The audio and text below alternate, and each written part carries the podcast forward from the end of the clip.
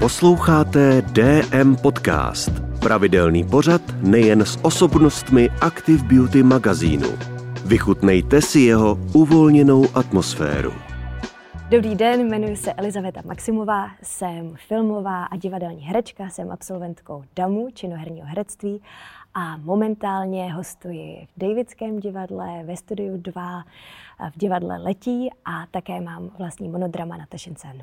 Herečkou jsem chtěla být od malička, vlastně už prý od tří let jsem už prohlašovala, že budu herečka a v Rusku mám divadelní rodinu, část rodiny.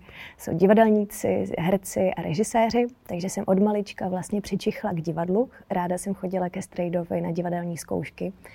Milovala jsem cirkus, milovala jsem divadlo, takže mě naprosto fascinoval ten svět, ty zkušebny, um, líčidla, um, kostýmy, vlastně ta nervozita a ta nějaká taková zvláštní energie, která vlastně prostupovala celým tím zákulisím. A zároveň jsem milovala divadelní bufet. Takže to, přála jsem si být herečkou od malička a moji rodiče a jelikož právě viděli ten divadelní svět, ale nevid, vlastně neviděli jenom to pozlátko, které jsem viděla já jako dítě, ale viděli ta úskalí a viděli tu, a vlastně ty těžkosti, se kterým se herci, režiséři potýkají, tak mě tomu chtěli ušetřit. V sedmi letech jsme přijeli do Prahy s mojí maminkou a tady jsem se vlastně učila česky od nuly. A od 12 let přibližně jsem začala chodit na dramatický kroužek Haně Doulové Krobotové, který jsem nejvíc, eh, paní Doulový jsem nejvíc vděčná, protože ta mojí maminku a nevlastního tatínka při každém vystoupení s dramaťákem přemlouvala, ať mě nechají dělat herectví. Rodiče mi zakázali konzervatoř a za což jsem jim vlastně vděčná, že to bylo prostě tak, jak to bylo, takže jsem šla studovat anglicko-české gymnázium, díky čemuž mám slušnou angličtinu. A poté jsem si podávala přihlášku na jedinou vysokou školu na DAMu, na činoherní herectví a říkala jsem si, že když mi to nevíde tam, tak eh, odjedu zkoušet GITIS do Moskvy a tam teda hm, jsem se zamilovala do fakulty, do mm, oboru režie herectví, kdy režiséři studují společně s hercema a herci společně, se, že mají ty režijní hodiny a ty jejich klauzury a vůbec jako to místo připadalo naprosto kouzelný. A říkala jsem si, že když nevíde Damu, Gitis, tak odjedu do LA a budu servírka a budu čekat deset let na casting, na, na reklamu na zubní pastu, ale prostě ten sen byl tak velký, nebo ta radost a vlastně přijímačky na damu třeba jsem proži- my jsme měli čtyři přijímací kola a pro mě to byl svátek. A já jsem poprosila maminku a nevlastního tátu, abychom každý to kolo, i když jsme nevěděli výsledek, tak abychom to mohli oslavit v rodinném kruhu. Vlastně si klidně jako připít čajem, že wow, to je skvělý. A fakt mě ty, všechny ty čtyři kola mě neskutečně bavily a říkala jsem si, když se nedostanu na poprví, nevadí, ale mám úplně nejlepší zážitky prostě. Mě to strašně bavilo. a nakonec jsem se dostala na poprví, takže vlastně bylo rozhodnuto. Ale vlastně teď mě rodiče opravdu podporují, protože možná je přesvědčilo to, jak, um, jak moc jsem chtěla se dostat na damu. Viděli, jak eh, chodím na akrobaci, na zpěv, právě připravuji si tři monology, tři básně, tři písně, eh, jak moc to chci. Takže vlastně i tehdy už jako se mi začala jako přesvědčovat o tom, že to myslím vážně a že se nebojím těžkostí. A poté si myslím, že je přesvědčilo to, když um, jsem začala být vlastně soběstačná. Což si říkali, wow, aha, takže vlastně to je opravdu jako profese, to není, že si jako sejdu s kamarádama a budeme si číst nahlas. Moje vysněná role, to je tak ošemetný, protože a je to navázané i na mé idoly herecké, protože já jsem milovala a miluji doteď uh, ruskou herečku Čulpan Chamatovou. Je to herečka, uh, na kterou jsem jezdila vždy, když jsem jezdila do Moskvy za tatínkem, tak jsem ho při každé návštěvě Moskvy prosila, ať mi sežene lístky na představení do jakéhokoliv divadla na Čulpan Chamatovou. Většinou to bylo do Teatr Naci a mm, o Čulpan Chamatové jsem dělala referáty. Celý prvák a druhák na damu. jsem v podstatě neustále mluvila o té Čulpan zázračné.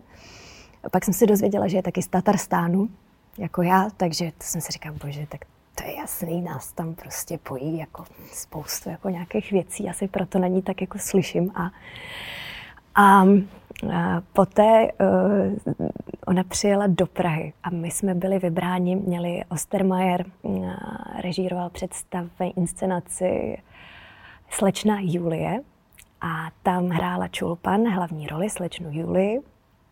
A oni jezdili po celém světě a vlastně v každé zemi, ve které byli, si vybrali studenty herectví v tom daném městě, kteří dělali kompars během toho představení. A naše třída byla vybrána, že bude ta, která bude dělat právě kompars v tomto představení slečna Julie. Moji spolužáci věděli, že to bude ta naše třída. A nevím proč, možná jsem chyběla ve škole, ale vím, že čekali, až se všichni sejdeme, aby mi mohli říct, že ta čulpan, o které dělám dva roky, vlastně o které mluvím na všech hodinách, nebo na, vlastně, na kterou píšu různé práce a referáty, tak se těšili, až mi řeknou, že uvidím čulpan a bude vedle ní stát. A to bylo velký pro mě. No, to byl pro mě velký jako divadelní zážitek. Setkat se s ní a vlastně jsem i viděla, mm, že je to divadlo, vlastně ty herci jsou úplně jinak i přijímáni, že, řík, um, že například um, maskérky a uh, maskéři, kostyméři, uh, když měli zrovna Čulpan, Chamatová a Evgení Mironov, měli zrovna zkoušku na jevišti a my jsme seděli v hledišti a mezi sebou jsme si povídali, tak vlastně za mnou šly ty maskérky a říkali, Elizabeto, přeložte svým spolužákům, se dívají, protože čulpan, to je náš klenot, to jsou takové talenty, to nevíme, jestli to někdy ještě v životě zažijete, že vlastně ta adorace toho talentu je na úplně, že to jsou jako nadpozemští lidé. To bylo pro mě velice jako zvláštní vlastně jako nová zkušenost. A poté jsem dostala právě eh, na Damu, Mluvili jsme o vysněných rolích, tak já jsem viděla Čulpan Chamatovou hrát slečnu Juli a pro mě to byl prostě jako fenomenální zážitek. A říkala jsem si, bože, jak já bych chtěla hrát slečnu Juli, to je moje vysněná role. A taky, že na jedny klauzury jsem dostala slečnu Juli a z toho přetlaku. A z toho, že jsem to tak chtěla, tak jsem byla strašná. Bylo to fakt hrozný. A, a od té doby já vlastně nemám vysněné role, protože, jak se říká, be careful what you wish for. Opravdu skutečně to tak mám, že když si něco jako mega vysníte, dostanete to, tak pak si děláte, na, jako vytvářím si na sebe takový tlak, až je to neúnosný. Takže vysněnou roli nemám, spíš... Um, nebo vysněnou roli nemám. Od sedmi let e, žiju v Praze, takže doma se cítím v Praze. A ráda jezdím e, do Moskvy a do Kazaně, do mý rodný Kazaně za tátou a za prarodičema, ale doma jsem už stoprocentně tady. A vlastně to, že jsem tady stoprocentně doma, jsem začala nejvíc pocitovat eh, ve chvíli, kdy jsem se vlastně osamostatnila při studiu na Damu. A, ale myslím si, že bych dokázala žít úplně kdekoliv ve světě, protože je jedno, kam pojedete ale spíš jako si myslím, že je přirozený se vytvářet svůj vlastní vesmír. že tady, třeba tady si kupuju maso, tady si kupuju noviny, tady si kupuju tohle, eh, sem chodím na kávu. Myslím si, že v každém městě, kdekoliv na světě, si to dokážu takhle vytvořit. Takový malý jako opěrný body pro vytvoření si nějakého svého v uvozovkách domova, ale vím, že Praha, Praha je nejlepší. Pro mě bylo třeba zajímavé zjištění a jelikož kvůli covidu, eh, kvůli koroně, tak jsem dva roky nemohla jet za prarodiči. A pro mě mm, vlastně to, abych si připomněla eh, babičky a dědečky, tak já jsem začala vařit tatarskou kuchyni což mě předtím absolutně nikdy nenapadlo.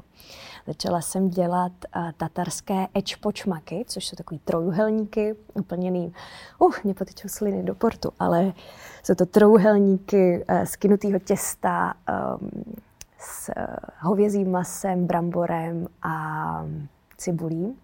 A je tam ještě, do, dovnitř se dává čerstvý vývar. Mm, a začala jsem taky dělat čak-čak, což je piš, piškotové těsto v medu. Takže vlastně za ty dva roky covidu jsem se naučila vařit, ale už tak dobře, že mi maminka řekla, že už dělám lepší trojuhelníky než babička. Ale to bylo hezký, to byl takový náš sjednocující moment s babičkou, protože jsme si uh, facetimovali a ona mi to vlastně všechno říkala, ne, ne, ne, ne, ne, ne, dáváš toho moc. Já taky vařím tak, že netuším gramy, miligramy, kolik toho má být, je to spíš tak jako na oko od oka. A babička právě, no, no, no, to, teď, teď Uber, taky netuší, kolik toho má být přesně podle receptu, jenom tak jako, tak to bylo fakt hezký. Prostě volat si a trouhelníky se dělají čtyři hodiny, takže to bylo hezký, krásně strávený čas, i když po FaceTimeu. Tak já si nejvíc odpočinu na trénincích s vaším minulým hostem Radkem Lacim. Chodím k němu už, to budou dva roky, možná tři. A je to cvičení, vlastně jsou to jak individuální, tak skupinové tréninky. Je to animal movement, což je skvělý, je to vlastně na celé tělo, je to kruhový trénink, ale cvičíme jenom eh, s vlastní váhou. A i když se to nezdá, eh, i když to jsou třeba mini, jako opravdu malinké pohyby, i když třeba bychom hodinu na individuálce dělali takhle něco, teď přeháním, Radek mi to odpustí, ale vlastně i potom tady tom jako minimalistickém pohybu uh, vyjdete úplně spocený a naprosto vyšťavený, protože najednou si uvědomujete, um, jak správně vůbec se hýbat, což k tomu Radek úžasně vede. Uh, tréninky jsou pro mě s Radkem jsou vlastně pro mě možností vybít uh, agresivitu a stres, že vlastně když se mi něco děje, tak vezmu tašku na cvičení a jdu k němu protože on přesně pozná náladu. On je velice empatický, citlivý a přesně ví, i když se o tom vůbec nemusíme bavit, tak on přesně vidí, co ten člověk v tu chvíli potřebuje, jestli potřebuju hodinu házet medicimbalem o zeď, řvá to toho zprostý slova, anebo jestli se potřebuju protáhnout a vlastně jako najít nějakou harmonii. Taky chodím na keramiku, což si myslím, že je skvělý. Práce rukama mě fakt baví. A myslím si, že ta hmota, hlína je strašně upřímná, nebo jak to říct, taky eh, v něčem mi přijde, že cítí, když tam, když přijdu na hrnčířský kruh a začnu pracovat s hlínou a jsem eh, třeba nějak jako rozlítaná v hlavě, nejsem, nejsem teď a tady, tak ta hlína začne dělat a to prostě, ať děláte, co děláte, tak musíte vždycky jako první sklidnit tu mysl. Což je taky pro mě prostě taková vnitřní práce a taky jsem chodila na oleomalbu, což mě taky fakt baví. Je to teda, oh, já nevím, jestli mě to nebaví, mě to baví kvůli tomu, že fakt se mi líbí ta vůně ředidla, ale eh, je to takový eh, prostě taky jako piplačka a a je to frustrující v určitých okamžicích, ale vlastně přitom, když se nesoustředíte tady a teď, nic vám nepůjde. A to je skvělý jako pořád návrat k sobě, pořád návrat k sobě. Puntičkář a vlastně takový jako syndrom uh, jedničkářky jsem měla fakt dlouho. A mm, pomohlo mi hodně mm, přemýšlet nad větou lepší je doko- nedokonalé něco, než dokonalé nic, k čemu mě taky vede i Radek Laci a k čemuž jsou také prospěšné terapie. Fakt všem doporučuji terapii a je dobrý tam přijít, ne když máte otevřenou zlomeninu, ale když to berete jako takový jako, jako, jako fyzioterapii, ne když se jako fakt něco zlomíte nebo natrhnete vazy, ale ještě předtím, abyste věděli, jak se správně hýbat. Tak eh, ten syndrom jedničkářky, myslím si, že ho stále v sobě mám, snažím se s ním pracovat a myslím si, že, že spíš člověku škodí. Že je to strašně ubíjející a vy nikdy nemůžete být dokonalý pro všechny. A sám vlastně si myslím, že to je strašná úzkost a, a strašný vlastně, jako si tvoříte sám na sebe, jako strašný hranice a mantinely. Vlastně pak jste takhle jako sklíčený, protože nevíte, jestli uděláte perfektně krok doprava, doleva, kde je pravo, kde je levo a začínáte se neustále jako natolik jako ponořovat jako do nějakých naprosto zbytečných záležitostí. Takže já bojuju se svým syndromem jedničkářky. A to mi říkali už i na damu profesoři. Říkali mi, že uh, paní Salzmanová mi to říkala, že je to možná poprvé, co říká studentovi, aby se na to trošku a nebyl tak zodpovědný. Právě teď zkoušíme inscenaci Petra Zelenky Beckham ve Studiu 2, kde se právě teď nacházíme. Bude to komedie ze světa bulváru a je to podle, vlastně je to inspirováno skutečnými událostmi, kdy eh, do britského bulváru přišla jistá Rebecca Loss, Loos, my ji říkáme Loss, eh, s tím, že měla aféru s Davidem Beckhamem. Byla to obrovská mediální kauza, kterou rozvířil Max Clifford, což byl takový je po smrti, eh, což byl takový eh, vlastně šedá eminence britského bulváru a hraje ho u nás eh, Jaroslav Plesl. A je tam úžasné obsazení. Teď právě zkoušíme. Premiéra bude 16. března a fakt se na to těšíme moc. Doufáme, že se nám všechno povede tak, jak si to Petr Zelenka představuje, protože ten text je skvělý. A právě točíme seriál Chlap, eh, kde hraju doktorku Lindu Myšičkovou. A je, je to seriál, který napsal Petr Bok a první díly roztočil Petr Bebiak, který, se kterými jsme pracovali na minisérii Herec. Je tam opravdu taky skvělé obsazení, eh, jsou tam mám úžasné kolegy a je to krásná práce. A tam hraju Lindu Myšičkovou, což je mladá doktorka, která přijde teprve ze školy eh, do nemocnice, takže teprve se rozkoukává, teprve získává zkušenosti, je velice tichá, eh, velice nesebevědomá. A pro mě je zajímavý, že v tu samou chvíli eh, zkoušíme Beckhama, kde hraju Rebeku Los, která je sebevědomá, jiskrná, vášnivá, takže jsem teď mezi dvěmi protipóly a moc mě to baví. Odebírejte DM Podcast na své oblíbené platformě a video sledujte na Facebooku, Instagramu nebo YouTube. Líbil se vám tento díl? Sdílejte ho s ostatními. Děkujeme.